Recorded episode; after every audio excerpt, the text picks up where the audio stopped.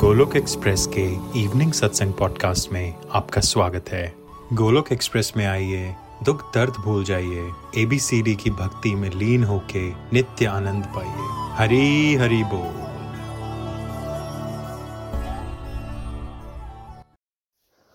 ओम नमो भगवते वासुदेवाय, ओम नमो भगवते वासुदेवाय, ओम नमो भगवते वासुदेवाय। श्रीमद् भागवत गीता की जय।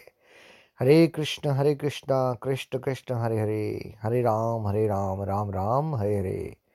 Busy to the body, free as a soul. Hari Hari बोल, हरी हरि बोल।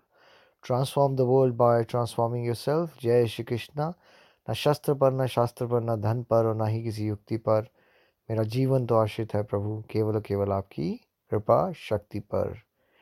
गोलोक एक्सप्रेस में आइए, दुख दर्द भूल जाइए, ए बी सी डी की भक्ति में लीन होके नित्य आनंद पाइए। हरि बोल। आज हमने जो बेसिकली पॉइंट पे बात करनी है कि कई बार क्या होता है, और अक्सर होता है, इनफैक्ट कई बार नहीं होता है, ज्यादातर लोगों के साथ समस्या क्या है कि हम अपने मन की इतनी बात सुनते हैं कि उस समय हमारा ये भूल ही जाते हैं हम कि हमसे बहुत बड़े बड़े दुख लेने वाले लोग दुनिया में बैठे पड़े हैं, है ना।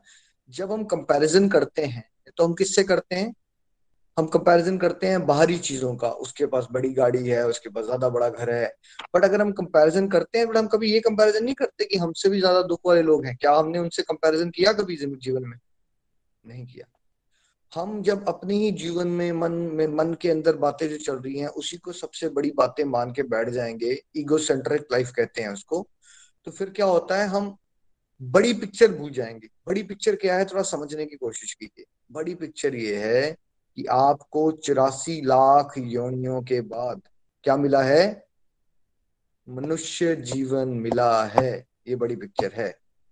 दूसरी बड़ी पिक्चर क्या है? आप नश्वर हो या आप अविनाशी हो, ईश्वर के अंश हो, आप आत्मा हो, मर नहीं सकते हो भाई। पॉसिबल नहीं है आपका मरना आत्मा रूप में, ठीक है। तीसरा, ये जन्म क्यों मिला है हमें? सुखी होने के लिए, दुखी होने के लिए चॉइस ए, सुखी होने के लिए चॉइस बी, दुखी होने के लिए, टाइम पास करने के लिए चॉइस सी, या भगवत प्रेम की प्राप्ति करके सारे दुखों का परमानेंट सॉल्यूशन ढूंढ के भक्त धाम जाने के लिए। ए बी सी डी मुझे बताना है सब। ना दुखों से बचने के लिए हो रहा है, ना सुखों में खोने के लिए हो रहा है, ना ये जन्म आपको टाइम पास करने के लिए मिला है, ठीक है। ये जन्म आपको ये जानने के लिए मिला है कि आप ईश्वर के अंश हो, और आप ये रियलाइज नहीं करोगे तो ये जन्म, मृत्यु, बुढ़ापा, बीमारी का चक्रव्यूह नहीं खत्म होगा। क्या आप आत्महत्या कर लेते हो तो उससे क्या आपको मुक्ति मिल जाती है आपकी परेशानियों से? कल हमने समझा था कि आत्महत्या करने से मुक्ति नहीं मिलती है भाई, मुसीबतें खड़ी कर लेते हो आप अपने लिए। आप आत्महत्या करने के बारे में सोच रहे हो, बहुत सारी बात बातें हम यहाँ जो बताएंगे वो आपके फ्रेंड्स, फैमिली या दूर के लोग जो आपके साथ डील करेंगे, उनके मन में ये विचार है, इस तरह से काउंसलिंग करने की जरूरत है, और उस समय पे उनको खड़काने की भी बहुत जरूरत है, है ना। हम अपने आप बेसिकली हम बेवकूफ से बन जाते हैं, तमोगुण बढ़ गया ना हमारा। हम क्या बातें सोच रहे हैं, क्या सोच रहे हैं हम? हम ये सोच रहे हैं कि हम सफरिंग से बाहर निकल जाएंगे। अच्छा, आप कैसे निकलेंगे सफरिंग से बाहर, बताइए? ये सफरिंग से बाहर निकला जा सकता है कैसे? ये गोलोक एक्सप्रेस क्यों रखा गया है इसका नाम? कहाँ पहुंच के आप सफरिंग से बाहर निकल सकते हो, है ना? आत्महत्या करके या भगवत प्रेम में डूब के भगवान के धाम जाके। कौन सा परमानेंट सोल्यूशन है दुखों से निवारण पाने का? कौन सा परमानेंट सोल्यूशन? ठीक है, वो तो आप अपने शरीर को खत्म करने की बात कर रहे हो ना, लेकिन शरीर खत्म कर भी लोगे तो क्या होगा? आपको शरीर मिलेगा दोबारा से। और बिकॉज अभी आपने आत्महत्या किसी ने कर ली तो उसको क्या होता है, उसका शरीर रेड नेक्स्ट रेडी नहीं है, उसको भूत प्रेत की योनियों में घूमना पड़ता है भाई, ठीक है। It is not a solution to our problems. The solution to our problems is हम गॉड रियलाइजेशन को टॉप प्रायोरिटी बनाएं, अपना परमात्मा के साथ भूले हुए कनेक्शन को ढूंढे, और फिर प्रभु के प्रेम में खो जाए। और जब प्रभु के प्रेम का एनेस्थीसिया आपको लगा होगा तो दुनियादारी के दुख आपको बॉदर करना बंद कर देते हैं, है ना। और ऐसा हो चुका है, लाखों करोड़ों जीवात्मा ये कर चुकी हैं और पहुंच चुकी हैं भगवान के धाम। और बहुत सारे लोग ऐसे भी हैं जो आज यहाँ जी रहे हैं, और ये प्रैक्टिकली करके बताया उन्होंने, है ना, कैसे उन्होंने जन कल्याण को है ना, और भगवान की भक्ति को इतना इम्पोर्टेंट बना लिया कि उनको अपने जीवन के दुख बॉदर ही नहीं करते। और कैसे ये हो पाया, ये मिरेकल से कम नहीं है। तो ऐसे ही एक इंस्पिरेशनल स्टोरी पे आज हम चर्चा करेंगे। आज का सत्संग जो है इट्स अ ट्रिब्यूट टू जो हमारे बहुत ही रेवरेंशियल लेडी हैं, है ना, सिंधुताई सपकाळ, है ना, उनका नाम है। सिंधुताई सपकाळ पे चर्चा करेंगे आज। कई बार क्या हो जाता है, हमें अपने अंदर के जो हमने अपने आप को बेचारा बना रखा है, आत्म तरस कर खा खा के खा खा के कई बार हमें स्टोरी सुनना वो जरूरी होती है कि लोग किस तरह की सफरिंग से गुजरते हैं। जैसे कल हमने एक डिवोटी की स्टोरी सुनी थी, यहाँ मैं नाम नहीं मेंशन करना चाहता, रिकॉर्डिंग्स होती हैं कई बार, तो उनकी स्टोरी में भी आई थिंक इतना दर्द था, आई थिंक दो तीन डिवोटी था, उससे भी आप लोग हिले होगे। क्या हम अपनी लाइफ की छोटी छोटी बातों को बहुत बड़ा बना के चलते हैं। तो आज एक ऐसी स्टोरी यहाँ हम शेयर करेंगे।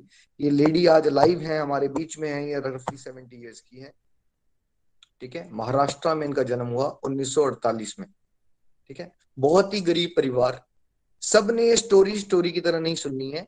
मैंने आज सबसे रिव्यूज में ये पूछना है, आपने सिंधुताई सपकाळ की सफरिंग को जीरो टू टेन पे रेट करना है। Ten is the most difficult life, zero is the easiest life. और उनकी लाइफ को ढूंढना है और फिर अपनी लाइफ की सफरिंग्स को उनके साथ रिलेट करके मुझे ग्राफ बताना है आपने आप कहाँ हो, है ना।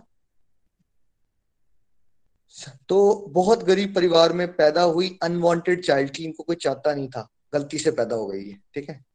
मदर तो बहुत नफरत करती थी और फादर फिर भी इनको प्यार करते थे, लेकिन गरीबी बहुत ज्यादा थी। चौथी तक पढ़ाई कर पाई, उसके बाद यंग एज में शादी कर दी गई, और जहाँ पे शादी हुई वहां पे डोमेस्टिक वायलेंस ही होता रहता था। हस्बैंड सोचता था जो लेडीज होती है वो पाँव की जूती होती है, ठीक, और पीटता रहता था पीटता रहता था है ना। ये पढ़ाई में बड़ा इनको शौक हुआ करता था, तो ये अगर अखबार पढ़ लें या कुछ पढ़ लें, इनको शौक था पढ़ने का। तो क्या आवाज नहीं आ रही मेरी आपको? तो क्या हमारे गाड़ी पर ही ड्राइवर क्यों? हरी बोल जी, हरी बोल जी। खाले ना उधर मुझे साथ में सुनो, चिप्स लेके उधर जाएगा। हरी बोल जी, हरी बोल जी। अच्छा, सब लोग इस चीज पर ध्यान रखें। अगर कॉल्स म्यूट कर देते हो ना तो बहुत डिस्टर्ब। कॉल म्यूट कर दी है सीमा जी, थैंक यू, है ना। अच्छा, जब समझा रहा होता है ना इंसान, प्लस रिकॉर्डिंग हो रही होती है, दोनों में एक बहुत डिस्ट्रैक्शन आ जाती है। प्लीज थोड़ा सब लोग ध्यान रखें, फोन्स को टच नहीं करना है। एक बार आपने फोन्स को दूर रखिए, सत्संग को सुनिए, है ना।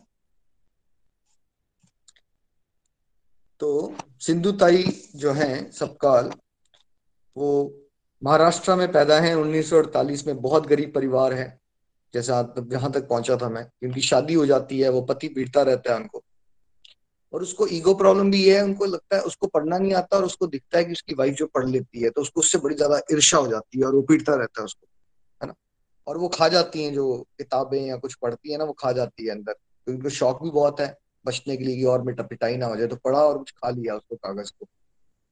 तो गांव में जो यू नो काउडंग होता है ना, तो काउडंग को उनको पता चला कि थोड़ा सा बेच के हम पैसे कमा सकते हैं गांव वाले। तो वो गांव की लेडीज वगैरह को उसके बारे में अवेयर करवा रही थी। तो वहां पे जो कुछ ऑफिसर्स वगैरह थे, वो ये पसंद नहीं करते थे कि वहां लोगों को पता चल जाए ये बात, क्योंकि वो उसमें वो इकट्ठा करके अल्टीमेटली वो बेचना चाहते थे, उसका पैसा वो कमाना चाहते थे। तो उन्होंने एक अफवाह उड़ा दी सिंधुताई के बारे में कि भाई ये जो इसका बच्चा है वो प्रेग्नेंट है, अब बीस साल की उम्र में नाइन मंथ्स प्रेग्नेंट है। उस समय पे गॉसिप उड़ा दिया जाता है, र्यूमर, कि ये जो बच्चा है ये उसका नहीं है, उसके फादर का नहीं है, ये किसी के साथ इसने गड़बड़ की है।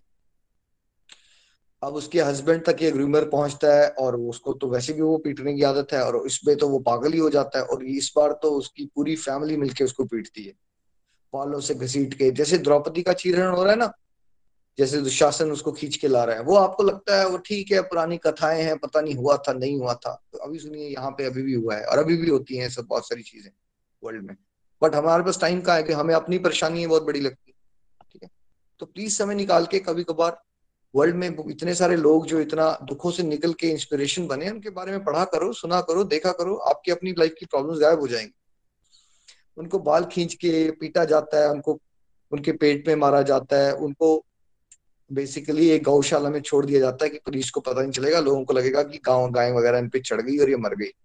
उस हालात में थोड़ा सा इमेजिन करना है, आप में से बहुत सारे लोग मदर बन चुके हैं, प्रेगनेंसी वाले टाइम से गुजरे, उस फीलिंग से रिलेट करके देखिए। जब आप नाइन मंथ प्रेग्नेंट हो और आपकी डिलीवरी होने वाली हो और आपका पति आपको पीट रहा हो, और पति, फादर लॉ, मदर लॉ सारे पीट रहे हो आपको और मारने के लिए छोड़ जाता है, छेड़ दिया जाता है आपको, और आप बेहोश हो जाते हो उसमें, है ना, रिलेट करना है आपने उससे। और फिर अल्टीमेटली वहां पे एक गाय उनको प्रोटेक्ट करती है और गाय उनके ऊपर जब पाँव रख के बचाती है बाकी गाय से उनको, तो उस समय में उनकी डिलीवरी होती है। थोड़ा सा इमेजिन कीजिए ये सीन, थोड़ा सा इमेजिन करना है ये सिचुएशन आपने कि एक लेडी की क्या हालात होगी, है ना, उसको कितना पीटा गया है जब वो डिलीवरी की सिचुएशन में, और वहां डिलीवर करती है गाय के नीचे गौशाला में बेबी।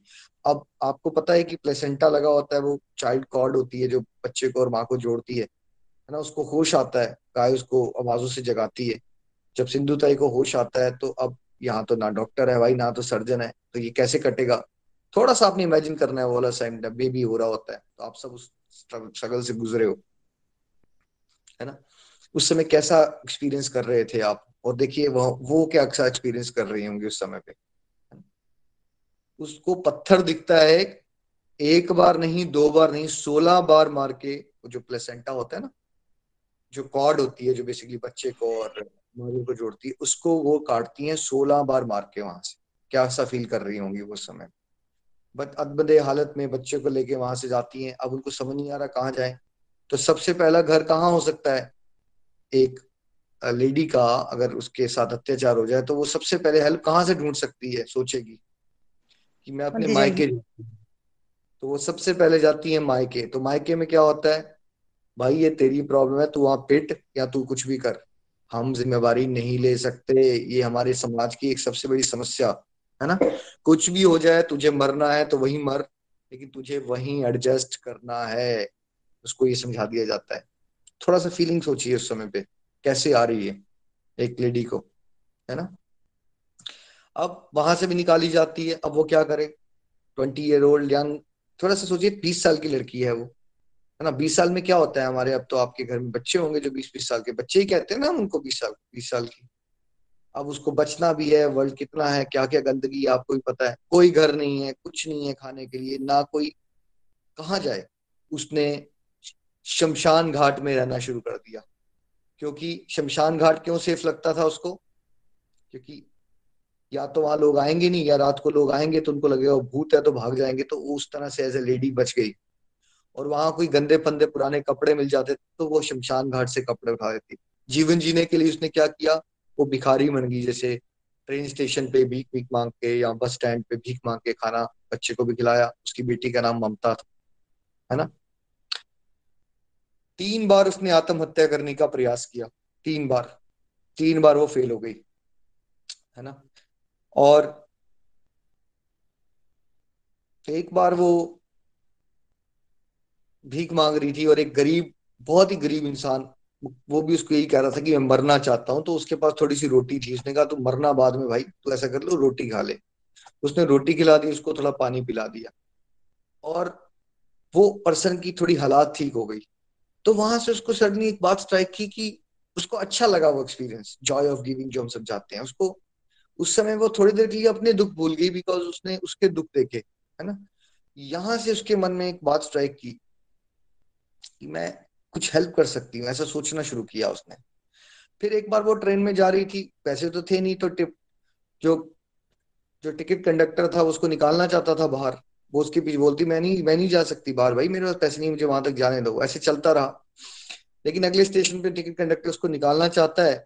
वो गा गा के ना मंदिरों में जा जा के भजन सुनाती थी, भगवान की बहुत बड़ी भक्त बन गई थी तब तक। क्योंकि अल्टीमेटली ये शक्ति कहाँ से मिलेगी ये सब डील करने की, भगवान की भक्ति से ही शक्ति मिलती है। वो भजन गाती थी, तो वो कहती है वो भजन गाती थी तो भोजन मिलता था, है ना। तो भजन गाते गाते भोजन मिलता रहा। वहां पे ट्रेन से जब उनको निकाला जा रहा था तो वहां पे एक भिखारी आ गया। वो कहता है ये माई, आप वही तो नहीं हो जिसने बड़ा सुंदर भजन उस दिन मंदिर में सुनाया, आप चलो ना मेरे साथ प्लीज। मेरे को साथ एक कप चाय पी लो, अपना अच्छा भजन सुनाते हो। तो बिकॉज उन्होंने कहा इतने रिस्पेक्ट से, किसी ने पहली बार उनसे बात की तो उन्होंने कहा चलो। वो उस ट्रेन से उतरी और वो चाय पीने के लिए उस, उस भिखारी के साथ जाती हैं। तो आगे जाके पता चलता है उस ट्रेन पे बिजली गड़कती है और वो राख हो जाती है, ट्रेन या बस जो भी था, है ना। और तब तक वो उस भिखारी को ढूंढने की कोशिश कर रही है जिनको चाय पिलाना चाहता है, तो वो तो वहां पे है ही नहीं। तो वहां से उनके साथ एक डिवाइन एक्सपीरियंस हुआ, उन्होंने भगवान की प्रेजेंस को फील किया, है ना। और ऐसी वो जब आगे चलती रही, भीख मांगती रही, अपनी बेटी के लिए मांगती थी, लेकिन उन्होंने देखा ट्रेन स्टेशन पे और कोई गरीब लोग हैं, कोई अनाथ बच्चे हैं, उनको खाना नहीं मिल रहा। तो कई बार उन्होंने खाना नहीं खाना और उन्होंने दूसरों को खाना खिलाना शुरू कर दिया। तो उन्होंने, उनके अंदर ये भावना है कि मैं, मुझे यही करना चाहिए, मुझे मुझे क्या करना चाहिए, मुझे दूसरों की भलाई करनी चाहिए। दूसरों की भलाई का फीलिंग्स में चले गए वो, है ना। और उस पूरी प्रोसेस में वो अपने दुख और गम जो है वो भूल गए।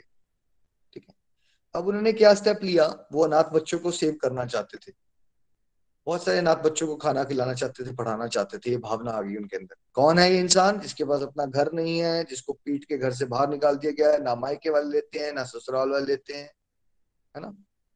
क्या सोच रहा है वो, मैं दूसरों की मदद करूं।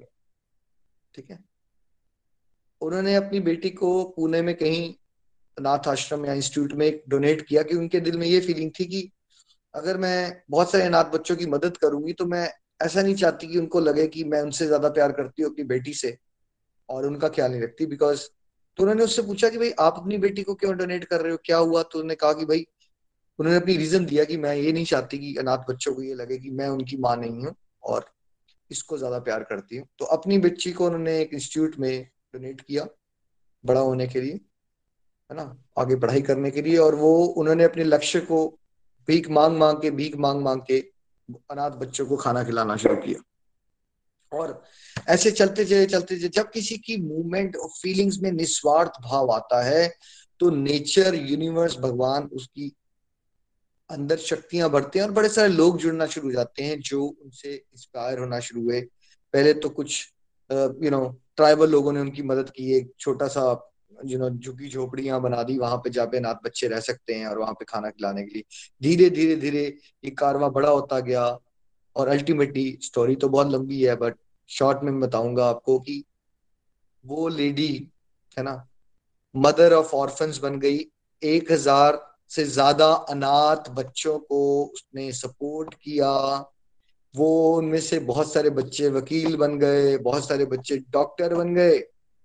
और इस लेडी को नौ सौ नेशनल और इंटरनेशनल अवार्ड्स मिले। मैं और आप काउंट नहीं कर सकते भाई जिंदगी में, हम कौन सी कितनी सुख सुविधाओं में रहते हैं, एक अवार्ड नहीं मिलता हमें। पद्मश्री दो हजार इक्कीस में मिला, नारी शक्ति पुरस्कार मिल चुका है। ये जो लेडी चौथी क्लास पढ़ी हुई थी भाई, इसको honorary D Y D Y Patil university ने, पूना वालों ने ऑनररी पीएचडी दी। डॉक्टरेट मिलती है, पीएचडी बड़ी पढ़ाई करनी पड़ती है, लेकिन जो लोग बड़े महान होते हैं उनको डॉक्टरेट मिल जाती है ऑनररी, ऑनर करने के लिए।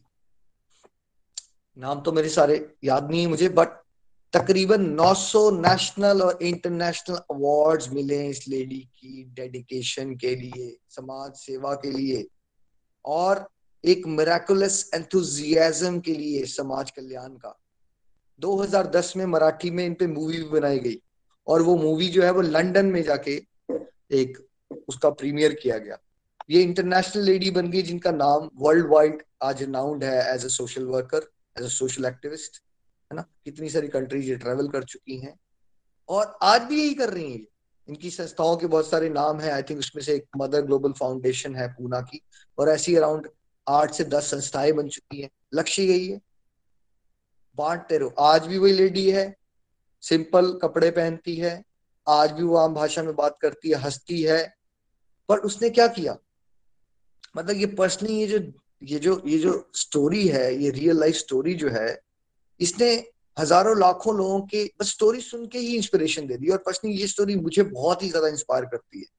मुझे लगता है कि हम लोगों के जीवन में, चलिए मैं शुरुआत करता हूँ, अगर सिंधुताई ताई के एक ह्यूमन लेवल पे जो सफरिंग की बात हम करते हैं तो वर्स्ट अगर टेन है और जीरो इज द लीस्ट, तो मुझे लगता है वो टेन से गुजरे।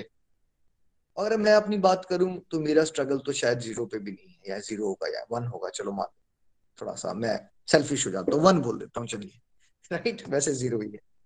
यहाँ है मेरे हालात। तो मैं आज चाहूंगा कि आप सब इस पे मनन करें सिंधुताई सपकाळ की जर्नी से, और आपने अपने में दुखों को थोड़ा सा पर्सपेक्टिव में डालना है, इनसे कंपेयर करना है। आज अपने कंपेयर तो करने की आदत है ही हमें, लेकिन प्रॉब्लम क्या है, हम इतने मूर्ख हैं कि कंपैरिजन को भी अपने दुख के लिए ही यूज करेंगे, सुखी होने के लिए यूज नहीं करेंगे। कंपेयर भी वहां से करेंगे जहां फिर से दुख मिलेगा। कंपेयर कीजिए ना आप, अब यहां से दुख से कंपेयर कीजिए जरा, और बताइए आज कि मुझे कितना दुख है आपके जीवन में, है ना। क्योंकि अगर हम ये दुख के पर्सपेक्टिव को सही से नहीं पकड़ेंगे तो हम जीवन में कभी अपने बेस्ट पोटेंशियल पे नहीं पहुंच सकते, और हम नकारात्मक ऊर्जा से भरे हुए रहेंगे, नेगेटिव एनर्जी से भरे रहेंगे, और जीवन को बर्बाद कर लेंगे। ये दुख दुख दुख जो हमने लगाया हुआ है, प्रॉब्लम्स प्रॉब्लम्स प्रॉब्लम्स, देह धार का दंड है सब काहू को होए, ज्ञानी भुगते ज्ञान से अज्ञानी भुगते रोए। भाई संतों ने कब से कहा है, शरीर लिया भाई डंडे पड़ेंगे ही पड़ेंगे आपको और मुझे, ठीक है। ज्ञानी वो होते हैं जो उसको ज्ञान से भुगतते हैं, अज्ञानी होते हैं वो जो रोते रहते हैं, है ना। हमें क्या बनना है, अज्ञानी या ज्ञानी, रोते रहना है या राइट पर्सपेक्टिव समझने हैं। अगले सत्संग में आपको, पहली बार सत्संग हो रहा है ऐसा गोलोक एक्सप्रेस में, जिसमें हम आपको दुख के आध्यात्मिक फायदों पे चर्चा करेंगे। आज तक कितने लोगों ने आप में से दुख के फायदों के ऊपर मनन और चिंतन किया? दुख आता क्यों है जिंदगी में, क्यों ये हमारे लिए बहुत ज्यादा इंपॉर्टेंट है? दुख दुख को राइट पर्सपेक्टिव से कैसे देखें, ताकि हमारी आध्यात्मिक और साथ साथ में हमारी भौतिक प्रगति हो सके। अगला सत्संग इस पे डेडिकेट किया जाएगा। देखिए, जैसे सिंधुताई सपकाळ की जर्नी से हमने बहुत कुछ सीखा आज, है ना, वैसे ही देखिए जब हम आवाज नहीं आ रही जी, मेरी आवाज अरे बोल आवाज नहीं आ रही, एक मिनट का बताइए, आवाज आ रही है, आ रही है जी, आ रही है, आ रही आवाज आ रही है, आ रही है, क्लियर आ रही है, चलिए आ रही है जी, थैंक यू जी, कोई बात नहीं, thank you thank you Kavita ji. आपको थोड़ा लोकेशन चेंज करना पड़ेगा, आपको नहीं आ रही है, वैसे आ रही है आवाज, है ना। हरी जी बोल जी। तो जैसे सिंधुताई सपकाळ की जर्नी से हमने समझा, वैसे ही देखिए मुझे आपने एक कोई महान संत, महात्मा, philanthropist, human you know social activist, social worker का नाम बताना है, जिसने हिस्ट्री में बहुत भले काम किए समाज के लिए, जो बहुत ही सुखी जीवन जी रहा था, सोफे पे बैठ के पॉपकॉर्न खाते हुए मूवीज देखता था, फिर बोर हो गया जीवन से, फिर उसने सोचा क्यों ना मैं जरा जगत कल्याण करने निकल चलूं। प्लीज मुझे बताइए अगर एक कोई ऐसा फिलैंथ्रोपिस्ट या सोशल वर्कर जानते हो आप, या स्पिरिचुअल लीडर को जानते हो जो सुखों से निकला हो बाहर। सब महान लोगों की उत्पत्ति कहाँ से हुई? पत्थर में से मूर्ति की उत्पत्ति कैसे होती है? सुखों से या उसकी ठुकाई से? नीचे लिख के बताना है आपने, पत्थर से मूर्ति कहाँ से निकलती है? सुख सुख से, है ना। माँ की कोख से जो बच्चा निकलता है बाहर, वो सुख सुख से निकल जाता है या दुख से निकलता है? राइट, दुख की इंपॉर्टेंस को समझना शुरू कीजिए। वो पॉजिटिव है, उसके लिए हमें एक आध्यात्मिक बुद्धि चाहिए, एक दृष्टिकोण चाहिए समझने के लिए दुख को हमें लेना कैसे है। अगर हम दुख को सही पर्सपेक्टिव से नहीं ले पाएंगे, हर छोटे छोटे बातों पे लेके रोना शुरू कर देंगे, दुखी हो जाएंगे, ब्लेसिंग्स को काउंट नहीं कर पाएंगे, फ्रस्ट्रेटेड हो जाएंगे, है ना, और फिर भगवान को कोसना शुरू कर देंगे, जीवन को कोसना शुरू कर देंगे। अब देखिए, अब हम अपने थोड़ा हिस्ट्री में चलते हैं, तो आप मुझे बताइए कि प्रहलाद की जिंदगी में कितने दुख थे? पांच साल के बच्चे के फादर उसको मारना चाहते हैं, है ना। मैं आपको दो चार एग्जांपल दूंगा, आपने सिंधुताई और इन सब के एग्जांपल से फिर वन इंस टू टेन में ग्राफ में रेट करके मुझे आज बताना है, रिव्यूज के समय में आपकी जिंदगी कहाँ है। प्रहलाद भगवान की भक्ति करना चाहता है, कोई बहुत बड़ा पाप कर रहा है क्या वो? लेकिन उसके फादर उसको टॉर्चर करना चाहते हैं। आज तक आपके फादर ने आपको सांपों के बीच में फेंका है, है ना, आपको चाकू से या तलवार से मारने की कोशिश की गई है, आपको खाई से फेंका गया है, वहां पे किया जा रहा है वो सब। आपकी बुआ ने आपको जलाने की कोशिश की है, जिंदा जलाने की, ठीक है। वहां किया जा रहा है, ये हो रहा है प्रहलाद के साथ। ठीक है, किस तरह की सफरिंग है इमेजिन कीजिए। ठीक है, पांडवों की तरफ चलते हैं। बचपन में होते हैं तो है ना, बचपन से ही उनके पिताजी देहांत हो गया, जो उनकी मदर थी बहुत अमीर खानदान की राजकुमारी थी, विधवा हो गई, टॉर्चर होना शुरू हो गए, घर वालों के डिस्प्यूट शुरू हो गए, है ना, कजन्स के बीच में लफड़े हो गए। और क्या हुआ, ताया जी के बेटों ने अल्टीमेटली भीम को जहर पिला के पानी में फेंक दिया। आपके भाई को जहर पिला के मारा जाने का प्रयास कर रहा है, और कौन कर रहा है, आपके ताया जी का बेटा। सांसारिक जीवन में ऐसा हो जाए, अभी आपके साथ किसी के साथ ऐसा हो रहा है, सुना है आपने कभी, अभी आसपास ये हो रहा है लेकिन उनके साथ। ठीक है, उनको वनवास दे दिया जाता है। भाई मुझसे और आपसे एक दिन घर के बाहर रहना बोल दिया जाए, आपको जाइए जरा वॉलंटियर कीजिए, बाहर जाइए, पार्क में रहिए दो दिन, करके बताइए। ठीक है, चौदह साल जो राजा लोग हैं उनको वनवास हो जाता है, उसमें से एक साल अज्ञातवास हो जाता है, जिसमें अगर मुझे और आपको बोला जाए एक मेल को, आवाज नहीं आ रही, हरी बोल जी, हरी बोल, आवाज नहीं आ रही जी, आ रही है, हरी बोल, आवाज नहीं आ रही, हरी बोल। हाँ जी, प्लीज कविता जी आपके घर में इंटरनेट इश्यू है, आप कॉल को क्विट करके दोबारा ज्वाइन कर सकते हैं। आवाज आ रही है जी, हरी बोल जी, थैंक यू। ऐसे ना बीच में ना अब बात नहीं करनी है आपने, किसी को आवाज नहीं आ रही है और नीचे लिख सकते हो, नीचे लोग रिस्पॉन्ड कर देंगे। होता क्या फिर सत्संग की रिकॉर्डिंग में ये सारी बातें आना शुरू हो जाएगी, अब हम बातें कर रहे हैं सारी, डिस्टर्ब हो जाता है सारा सत्संग, है ना। आप में से किसी को आवाज नहीं आती नीचे लिख दीजिए, तो ज्यादा लोगों को नहीं है, मुझे दिख जाते हैं मैसेज ना, तो हम रोक के बात कर लेंगे उस केस में। हरी बोल जी, थैंक यू। चलिए, तो प्रहलाद की जर्नी समझी, पांडवों की जर्नी में देखते हैं क्या क्या हो रहा है। भाई को बचपन में मारा जा रहा है, वनवास दिया जा रहा है, एक लड़के को अगर लड़की के ड्रेस पहन के घूमना पड़े, है ना, एक साल के लिए, तो कैसा लगेगा, है ना। अर्जुन को एक ना डांस करने वाली लेडी को तरह टीचर, डांस टीचर बनना पड़ता है, जो दुनिया का सबसे बड़ा योद्धा है उसको ये करना पड़ता है, और जो है ना सम्राट है उनको दास बनना पड़ता है सम्राट का, और जो मतलब रानी है उसको हेयर ड्रेसर या असिस्टेंट का रोल प्ले करना पड़ता है। इस तरह का काम उनको करना पड़ा। फिर भी क्या हुआ, वो चलते गए चलते गए, उनको राज दे दिया जाता है खांडव प्रस्थ का, जहाँ कुछ नहीं उगता, उन्होंने मेहनत से वो भी कर लिया, फिर भी उनके साथ जुआ खेल के दोबारा से उनको फंसा दिया जाता है। उनकी मिसेस के साथ उनकी भरी सभा में उनके रिश्तेदार क्या करते हैं, ये स्टोरी मैं रिपीट नहीं करना चाहूंगा, आप सब जानते हैं द्रौपदी का चीरहरण की सिचुएशन। उनको जिंदा जलाने का प्रयास किया जाता है, है ना, उनको, है ना, किससे, वैक्स का घर बनाते हैं और कोशिश करते हैं कि पूरी की पूरे खानदान को जिंदा जला दिया जाए उसके अंदर। ये सब हो रहा है उनके साथ, है ना। कितनी सफरिंग से गुजर रहे हैं वो, थोड़ा सा इमेजिन करने की कोशिश कीजिए।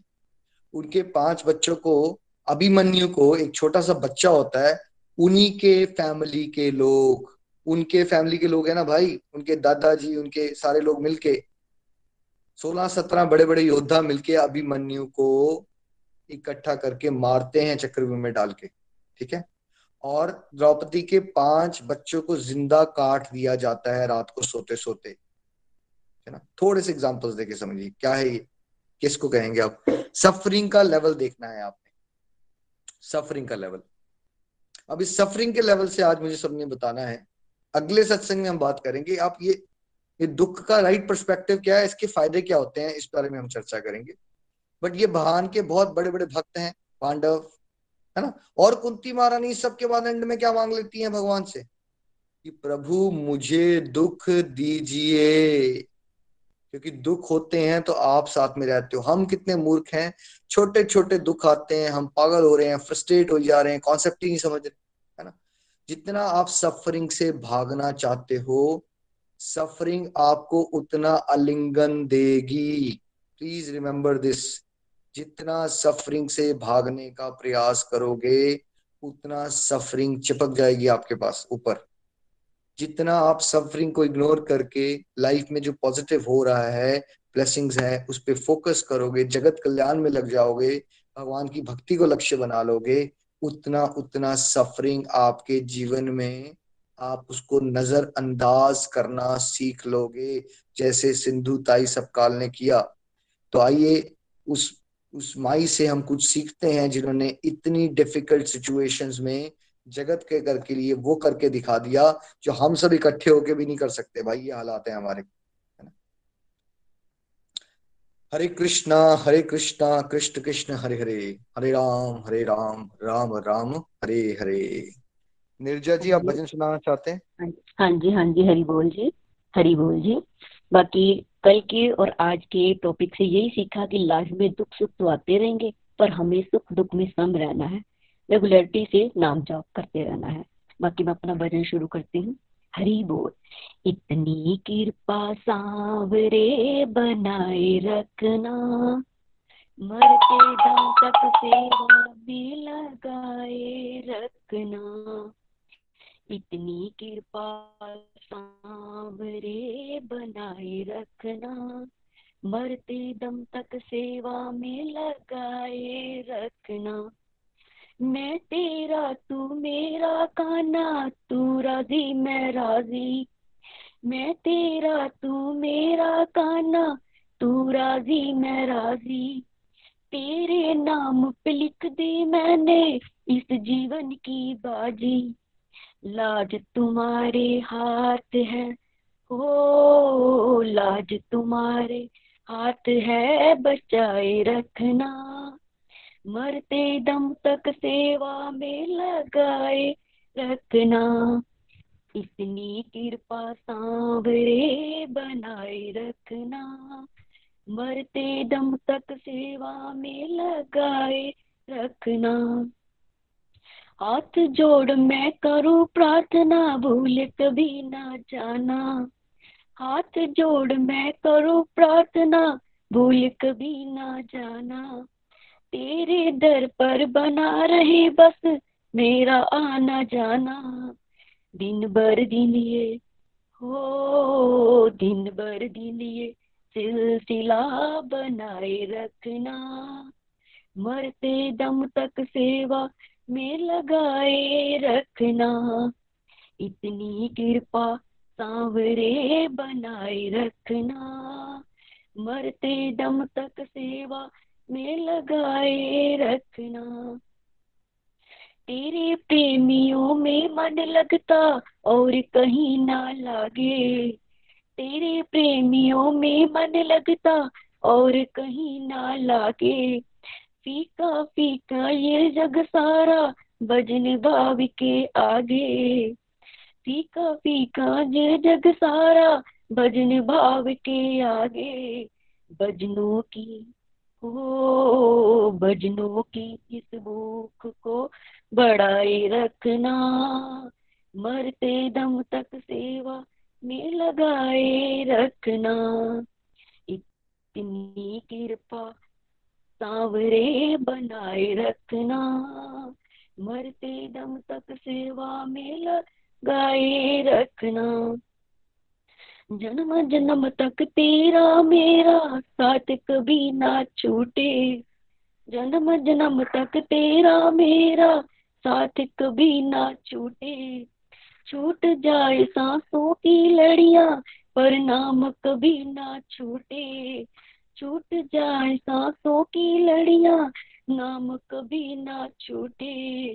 गोदी में हो, गोदी में इस दास को बिठाए रखना, मरते दम तक सेवा में लगाए रखना।